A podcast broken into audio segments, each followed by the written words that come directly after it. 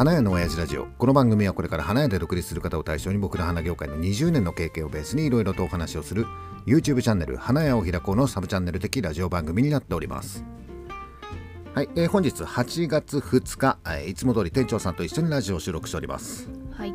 はい、えーお疲れ様でした、はい。えー今日はさ何をやってたかっていうと、もうお店は暇中の暇だからさ、えー店長さんと2人で、えー神楽坂にちょっと行ってたんだよね、はい。えー神楽坂のちょっと横か、うん。えー牛込だからねあれはね、えーと実は、えー昔からの知り合いのお花屋さんが、えーお花屋さんを、まあ、辞めるよっていう、うん。まあその辞める理由としてはまあいろいろあるんだけど、うん。まあとりあえず今回辞めますっていうはい。ことで、まあちょっと挨拶に行くのと、うん。あとはちょっと片付けの手伝いみたいな、ううん。んあといらないものがあったらちょうだいねっていう。手伝いっていうか物色してただけですよね。あねえねえこれいらないの？ちょうだい、えーそのお花屋さんは100年の歴史があったんだよね、はい。うん。でこの100年の歴史が、えー今回終わりますっていう、はいことでまあお店を全部スケルトンにして、うん。これからはなんか別の人になんか貸すって言ってたよ。ああのもともとそこはさあのそのお花屋さんのビルだからね。モチビル。そうそうそう持ちビルだったから。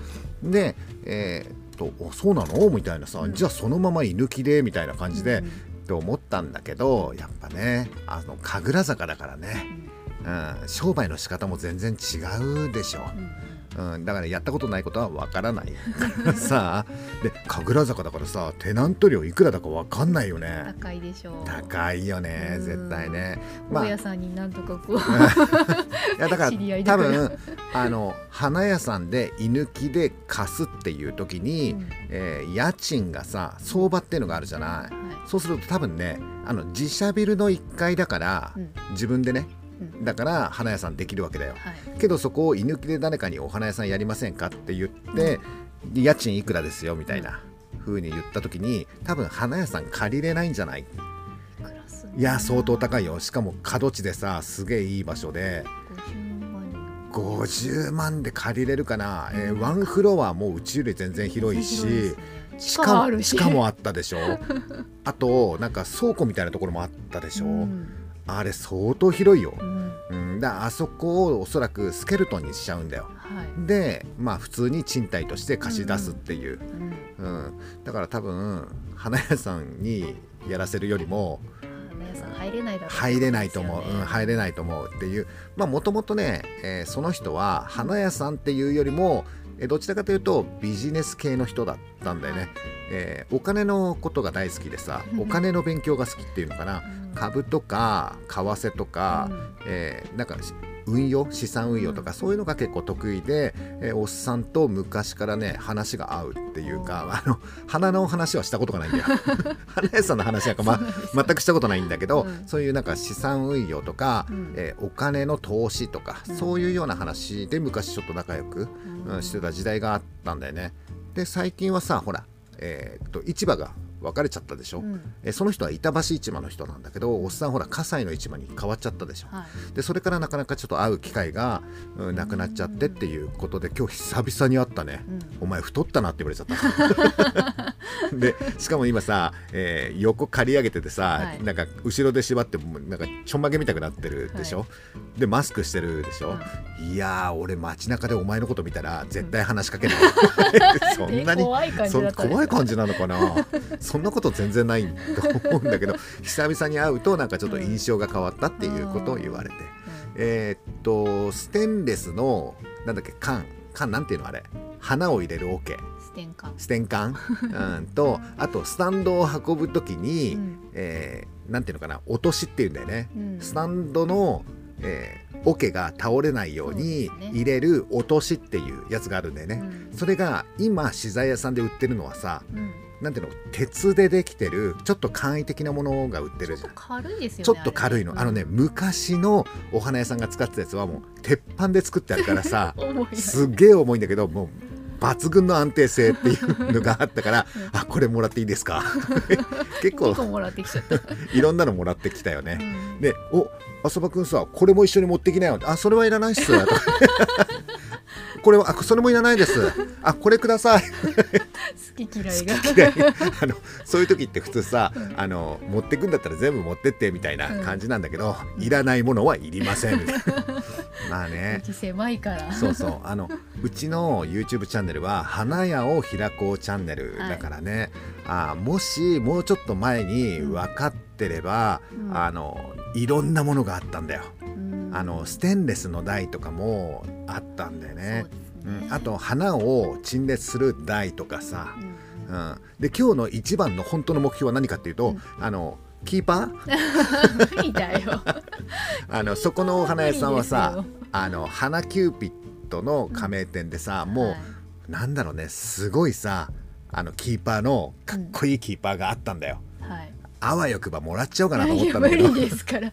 あのバブルの時にそうそうそう。バブルの時に特注で作ったキーパーで、なんか上もさなんか何ガラス張りになってたり。なんか変な形してましたそうあるなんかそのお店の形に合わせてうん。特注で作ったって言ってたよね、これちょっとうちのハイエースに入らねえなと思って。ハイエースで持ってきるわけないじゃない諦めたんだけどさ。まあねえーっとそれ以外にもすごく、えー花屋さんの重機っていうものはうん。全部揃ってたからさ、はい。あ前もって分かってればうちのね YouTube チャンネルで、まあ、これから花屋で独立しようっていう人で、うん。えー今準備してる人、うん。うん、ステンレスの台なんて買ったらすごい高いじゃん。うん。でステンレスの台って長年使っててもそんなに汚くなってない。そうですね。全然使えたでしょあれ。うん。でああいうのをねこう買ったら高いからさ、すすごい高いから。うん、基本的にさ今のうちのお店はさうん。ブティックの居抜きだったんだよね。はい。うん、で、えープリサーブドフラワーとかさ、えーソープフラワーとかハーバリウムとかそういう、えー生じゃないお花はい。を入れるのにショーケースがあるじゃない、うん。そのショーケースがすごい立派なのがあるでしょ。はい。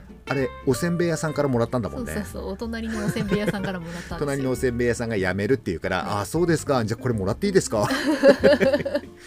ね。あれも、えー特注で作ってて、うん。えー全部で、えー300万ぐらいかかったんだってああそうなんだ。ガラス張りだもん。そうそうそうそう。もらっていいですか？あの捨てるんださい。おせんべい屋さんはあれを捨てるのにお金がかかるっていう、うん。うんあそうなんですか。あ僕自分で運びますから。もらっちゃったよね。もらっちゃった。まあねあのショーケースがあるからプリザーブドだったりとか、うん。えーハーバリウムだったりとかが、うん。まあ、売れるんだけど、うんあれがあるから狭いんだよねまあっていうね,、こういたし返しっていうのかな。そういうのはね。うん。まあでもとりあえず、えー花屋で独立するためにはまずスタートにできるだけお金をかけないっていうのが大事じゃん。はい。あのお金かけようと思ったらいくらでもかけられるでしょ。う、うん。ステンレスの台だって新品で揃えたらすごい高いし、えーリボンラックとかあるじゃん。うん。あリボンラックうちのお店にあるやつあれ20年選手だよ壊れないですねそうあれ。は、えー大工さん友達の大工さんに作ってもらったんだよ、うんうん。で、えーリボンラック作ったよって言ってあーダメだよこれ。うん？下にタイヤついてねえじゃん。うちの1店舗目はさあの露店みたいなお店だったから、はい。あのリボンラックとか何から全部、えー下にタイヤがついてて、うん最終的に全部片付けなきゃいけないっていうやつだったもんね、うんでだからそのその名残で今リボンラック下にタイヤついてんだよねっていう、うんついてもさリード楽だから。そうそうそう。20 年使ってるもんね。あれうん。壊れないよね、ね愛用してますよね。ねやっぱあのね大工さんがちゃんと作ったものって、あの長持ちするよね。壊れないですね。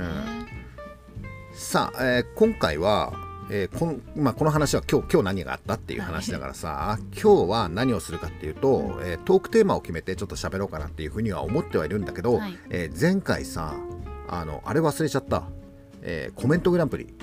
やるの忘れちゃったんだよね、はい。だからコメントグランプリはちょっと今回先に忘れないうちにやろう、はい。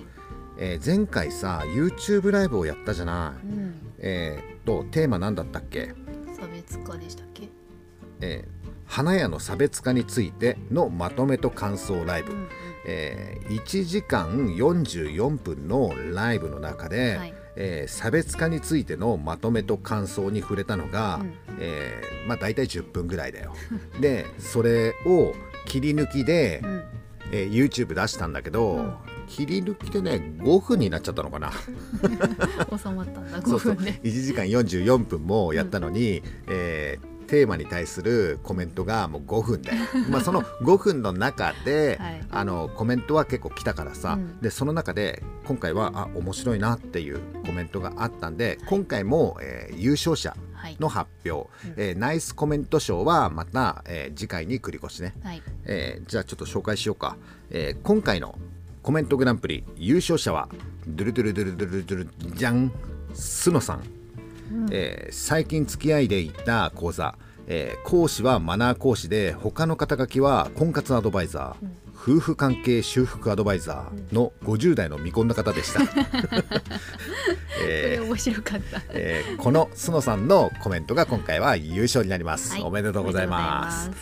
えーなんかあれでしょ？知り合いの付き合いかなんかで、うん。講座だかなんかセミナー的なはい。やつに行ったんでしょ、うん。でその時の講師がマナー講師で、うんえー婚活アドバイザー、えー夫婦完全修復アドバイザーの人だったよと肩書きがね、うん。うん、なんだけど話してみたら50代の未婚の方でした。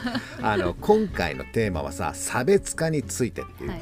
差別化っていうのは大事かもわからないんだけどまあそれよりもまずは近所の人にここに花屋さんがあるっていうことを知ってもらう方が大事なんじゃないっていう、うん。えー差別化が大事だよみたいなことを言う、えーエセコンサルみたいなのがいるから気をつけた方がいいよっていう話をしたわけだよ。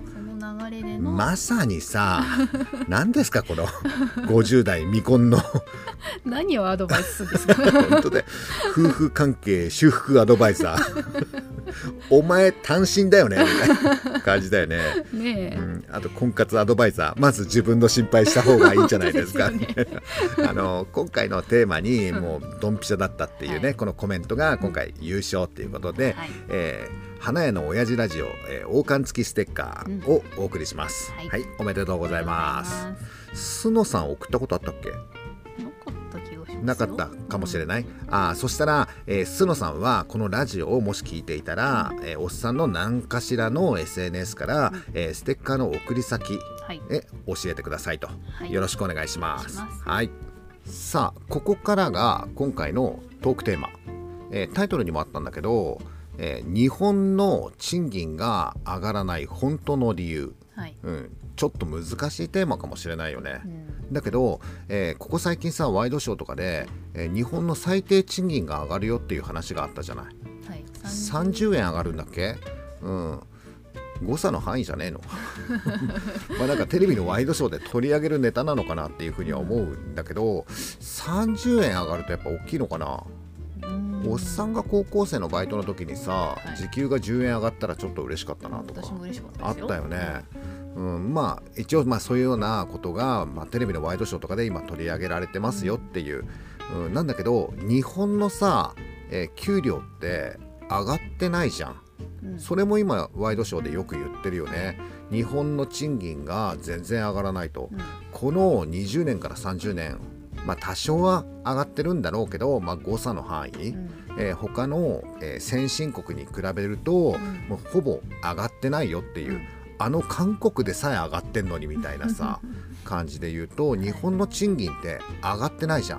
うん。でなぜ日本の賃金は上がらないのかっていう、はい。うん、このラジオでさおっさんこういうビジネス系の話をたまにすることがあるんだけどまあちょっとエセ感はちょっとある。なんだけどもうおっさん分かっちゃったからさもう言うしかないじゃんっていう。分かっちゃったよもう。おただテレビのワイドショーで言ってるのはなぜかっていうと、うんどういうのがある？テレビのワイドショーでなんで日本の賃金って上がらないんだろうっていうと不況不況だからってよ 言うよね、えー失われた30年とかいう話もあったりとかするじゃない、えー30年間不況、まあ、これはまあ間違いないんじゃないっていうところだよね。あと要素としてはデフレスパイラルも良くねえよっていう話もしてるよね。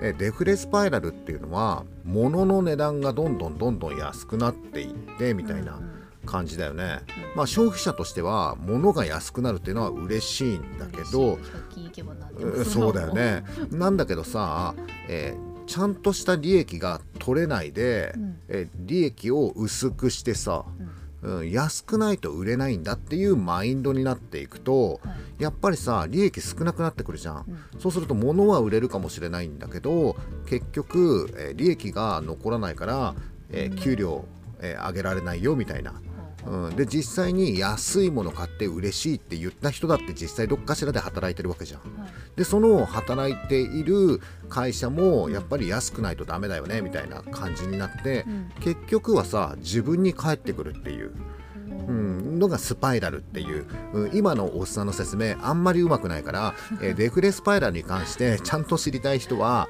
あの YouTube とかさいくらでもあるからちょっと調べてもらいたいんだけど、ね、まあそうそうそうそうブーメランで結局はあの安いもの買いをしてるっていうこの日本のマインドが、うん。えー日本の給料が上がらない原因なんじゃないかっていうことを、まあワイドショーなんかでよく言ってるよね。うん、一方で、はい。うん。えー内部留保っていう言葉も聞いたことあるよね。溜め込んでるお金そうそうそうそう、うん。えー企業の内部留保金が過去最高になりましたっていう。どういうことですかってことでね。さっきの話だとさデフレスパイラルで利益がないから、えーもう貧乏だから給料上げられませんっていう話になったのに儲かってんじゃん。儲かってんじゃねえのっていう話もあるわけだよ、はい。もうこの時点で今矛盾が出てるわけだよね。会社は金いっぱい持ってんのにそれが給料として払われないっていう。うんまあね今回のさこのコロナがあって、えー売り上げ全然ないわけだよ、そうするとその内部留保金があってよかったねっていううん。こともまああるかもわかんない。不安ながら貯めておくそうそうそういうのもあるかもわからないんだけど基本的にデフレスパイラルだったり不況だったりとかで給料を上げたいんだけどお金ないから上げられないよっていうのはちょっと違うんじゃないかなっていうふうに今ちょっと矛盾が出てるよね。あるんだもんね。あるんだもんね。まあおっさんはないよ。おっさんはワイドショー通りだよ。あのお金ないから給料を上げられないっていうことなのかもしれないんだけど実はそうじゃないかもしれない。うん。えーワイドショーとかおっさんが言っている、ん。えーお金ないから給料上げない、っていうか上げられないんだっていう、本当かなっていうことよ。おっさんは実は違うんじゃないかなっていうふうに思ってて例えばさ、えー給料って、えーっと30万円給料を渡したとするじゃない、はい。えーサラリーマンで給料30万ね。そうするとさ総支給額30万に対してなんかいろんなの引かれてない？えー厚生年金だったり健康保険だったり、あれ雇用保険とかも引かれてるの？なんかいろんなのが引かれて、結局手取りいくらですかっていう話になるよね、えー例えば30万円ぐらいの給料だと、まあ、5万円ぐらい引かれて25万円ぐらいが手取りだよっていう。じゃあさそのサラリーマンの人たちっていうのはさ、5万円ぐらい引かれてるわけだよ、えーそれが内訳とかあるわけじゃんうん。はい。詳しく知ってる人いる、えーもしくは毎回ちゃんとチェックしてる人いる、ああれ明細は配られる、うん、要するにさ明細もらってもさ総支給額いくらっていうところよりも結局いくら残ったんだっていうところの方が大事じゃんっていうことだよね。いやなんでこんなこと言ってるかっていうと実はさ厚生年金ってこの10年ですげえ上がってんだよ。えーっとねもともと 13. 点何パーセントぐらいだったのね、うんえー給料に対して引く額が。はいでこの10年間で、えーそれがね18.3%ぐらいに上がってるんだよ。しかもしれっと。えーっと来年から厚生年金が何パーセント上がりますがよろしいですかっていう確認取られたことある？ないだろう？だけどさ消費税なんかはさほら、えー、3%5%8%10% っていうふうに上がってきてるけど、はいその都度さ議論があったじゃないワイドショーでも騒いだじゃない、だけどさ、えーさっき言っていた厚生年金が 13. 点何パーセントから 18. 点何パーセントになるまで、えーっと議論あった？ワイドショーで騒いだ？私は知らない でしょ？何があったかって言ったら、えー会社にそういうことですからっていうおはがきが来るみたいな感じじゃおはがきじゃないかもしれないけど、そういうことになりましたから。っていう。変わりますうん、ことだよね、で会社側もそれを、えー従業員の人たちに説明は特にしてないんじゃない、うん私してないです、うん、されてる人も多分そんなにいないんじゃない。でされたところでよくわからないよねっていう感じ。でどうなったかって言ったら、えー明細の、えー引かれる金額がちょっとずつ増えてったっていう、うん。えー気づかない程度に増えていったっていう、10年かけて、まあ、56%上がるっていうことは、まあ、ちょっとずつちょっとずつしれっと上げてるってことだよね。そう。ですうん、でこの10年間で例えばさ給料がちょっとずつちょっとずつは上がってると思うんだよ。うんうん。なんだけど厚生年金も結構ちょっとずつちょっとずつ上がってってるから あれ、えー給料は上がってんのに手取りそんなに変わらねえなみたいな。あーそれも、うんうん、それも気づかない人がいるかもしれないよね。だけど実は厚生年金って上がってるわけだよ。うん、で一応ねこの18.3%っていうのが、えー国が、まあ、目標としていたパーセンテージに今達してるの。あだから、うん、だからやっと止まったの。ほ厚生年金がもう毎年毎年さこう上がっていくっていうのが今止まってるんだよ。目標を達成したんだよ、うん、でもさおそらくだよ。なんだかんだいろんな理由をつけて新たな目標設定とか する可能性もあったりとかするよねっていう。あんまりうん。ね、だから会社側はその厚生年金がしれっと上がってるっていうことは分かってるわけだよ。はい。で厚生年金のこう仕組みみたいなのってなんとなくはサラリーマンの人分かってると思うわけ。うん。要するに厚生年金払っていれば将来自分も年金もらえるじゃんっていうそうですね。うんことでしょ？年金？うん。国民年金よりは多くもらえる、えっとねうんとまあおっさんもあんま詳しくないんだけど国民年金っていうのは基本的にみんな入ってるっていう基礎年金って言われてるものらしいんだよね。でなんかこう積み上げ式みたくなってるんでしょ、あれ。で厚生年金っていうのはまあそれ以上払ってますっていう。国民年金が1万7000いくらだったっけ？確かね。もうそれもう決まってるんだよ金額が、厚生年金はそれ以上払ってる。はい。例えば30万円の給料の人で言うと、そこの18.3%っていう、えそうするといくらかっていうとさ5万5千円ぐらいなんだよ。はでも5万5千円は引かれてないんだよ。い、だって合わせてあの30万円。の給料でだいたい5万円ぐらい引かれるってわけじゃん。いろんなの合わせてね。いろんなのせて5万円、そうでしょ？だけど厚生年金18.3%ってことはそこで5万5千円ぐらい引かれてるわけだよ本来はっていうこと。だけどそんなに引かれてないんだよ。はい。でなぜかっていうとこれも聞いたことあるかもわかんないんだけど半分は会社が払ってるんだよ。はい。だ本来5万5千円払わなきゃいけないんだけど、うん。まあ半分の2万7千円ちょっとうん。でいいですよと。でうん。その残りの半分は会社が負担しなさいよっていうことなわけだよ。うあん、そういうのもなんとなくは知ってるでしょ。ー私は知ってますけど、いやサラリーマンの人ねこのラジオを聞いてる人もなんとなくそういうもんなんじゃねえかなっていうふうにはうん分かってると思うんだよ。はい厚生年金っていうのは自分が引かれてる金額と同じ金額会社が負担してるんですよっていうふうに知ってると思うんだよ。はい知ってるだけなんだよ。なんだけど、おっさんはさ経営者として払ってる側じゃん。はいねそれがさ13点何パーから18点何パーにしれっとちょっとずつちょっとずつ上がっていくわけだよ。ねそれが最初はさボディーブローのように効いてくるんだよ。はいはい毎月さ、えー通帳の口座から引き落とされるから、はい。問答無用で引き落とされるから。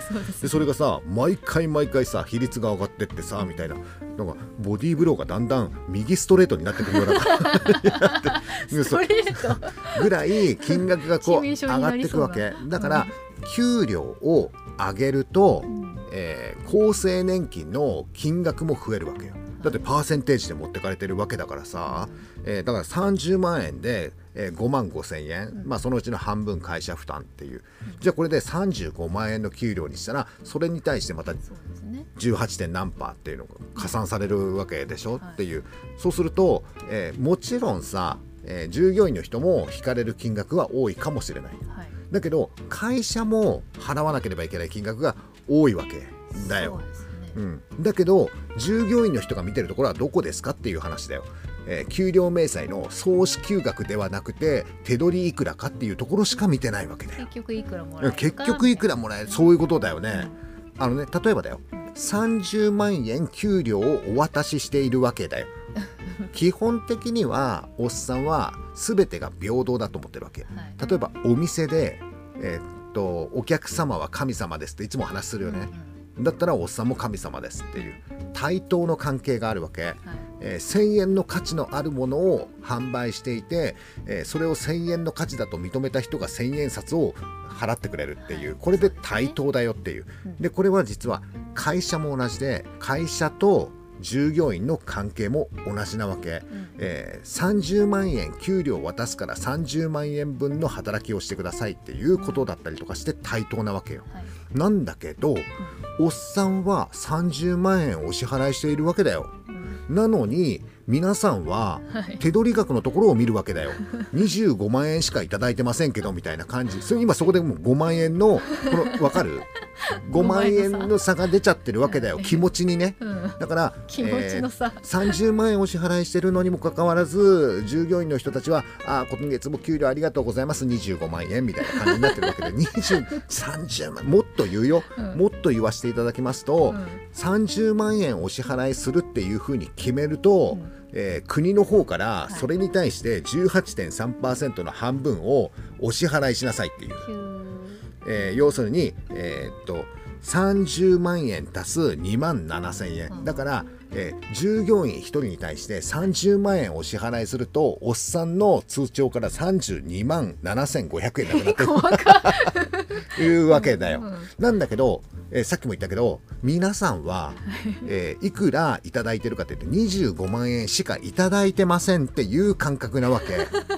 違うの、うん。おっさんは32万7500円お支払いしてるんですよっていうのと今ここで7万5000円のギャップが出るわけよ。そういうことよ。うんね。ね。だから、えーなんで給料が上がらないかっていうとそのこう32万7500円払ってるにもかかわらず25万円しかいただいてません。ありがとうございます。っていうこの感謝の気持ちが足りないっていう。そういうことだと。7万5千円分足りないって7万5千分足んない。だって実際にさそんぐらい払ってんのにさ。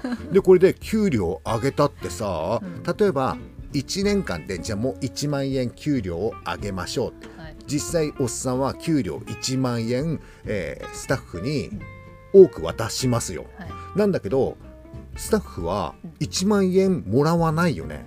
1万円からまたいろいろ引かれるから何千いくらか上がったなっていう風に感じるわけだよ。はい。だけどおっさんは違うじゃん1万円上げるとそれに対してまた18.5%の半分の引かれるっていうのがあるわけじゃん、はい。要するに給料を上げてもうん。上げた分感謝されないっていう。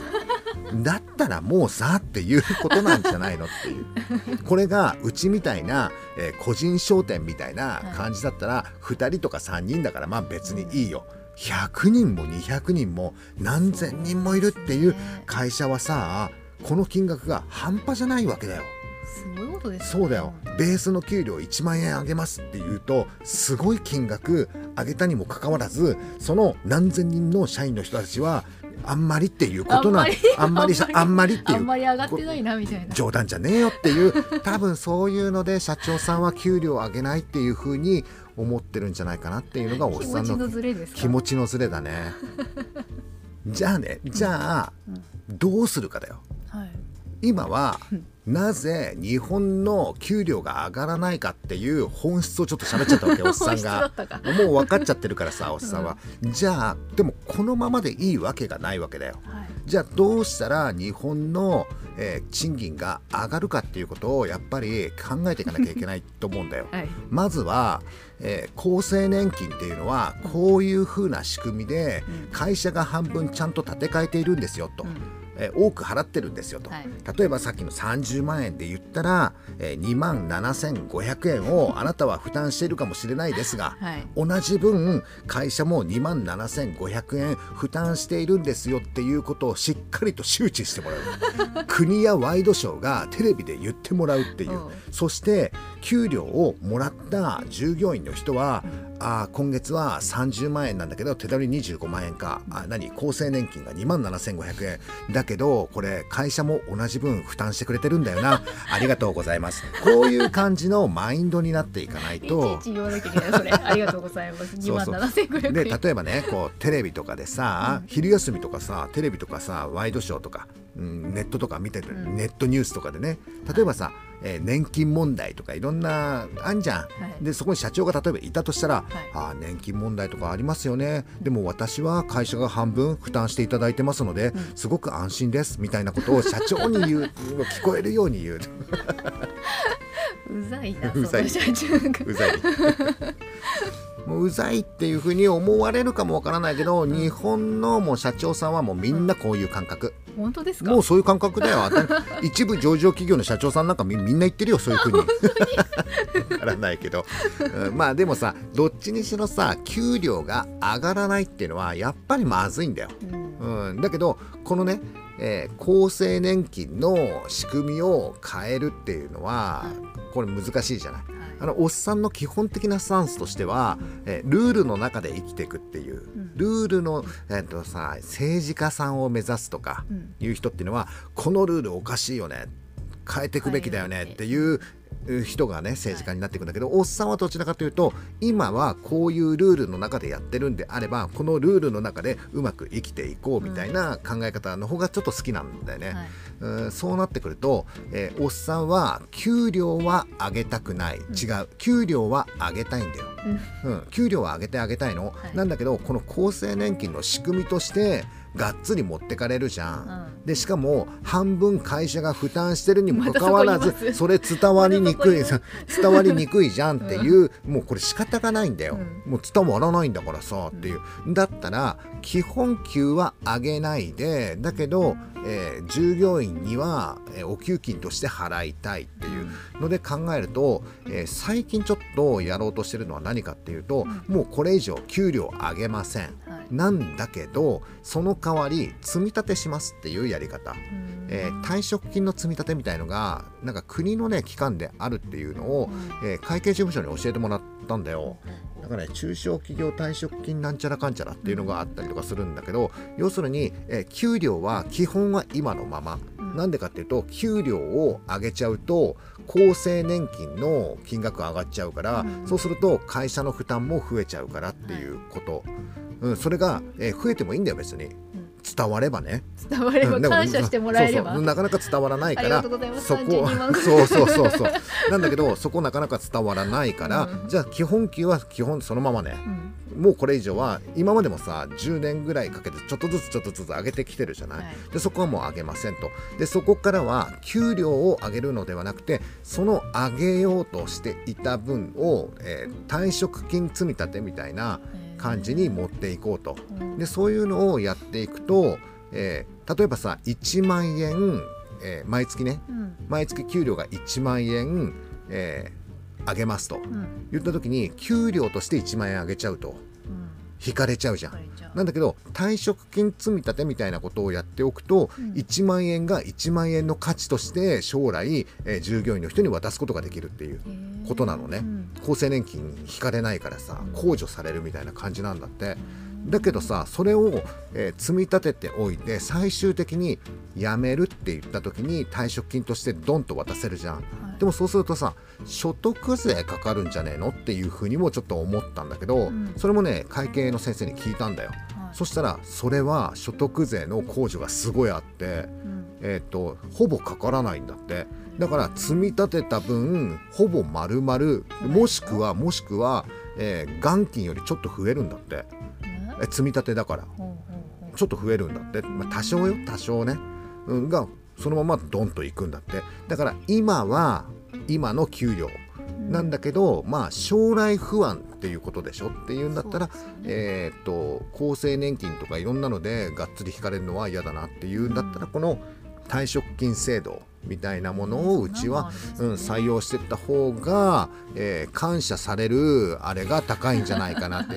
一番はそこだからさ、うん感謝されたい感当たり前でしょ。あのお払ったお金分感謝されないと嫌だよねって。いうだってさ今はねなんかこう働き方改革だの、うん。なんだの、まあいいよ言うのは全然構わないんだけどさなんかね社長がこうお金を出したいっていう気持ちになりにくいっていううんことがちょっと多いよね、うん。まあこの厚生年金とかのことに関してはもう仕方がないんだけど例えばだよ。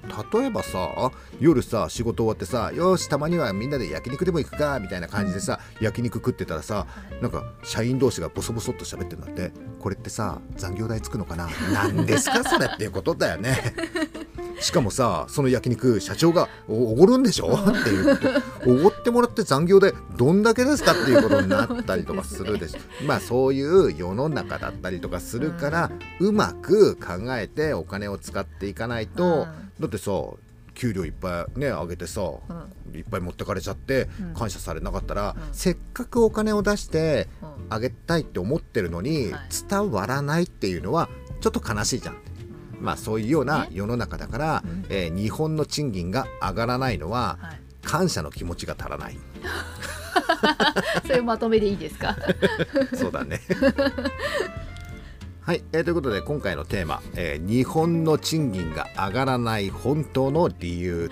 大丈夫ですか？ちょっと社長が、合ってるかどうかはわからない。ちっちゃいやつだみたいなちっちゃくはない。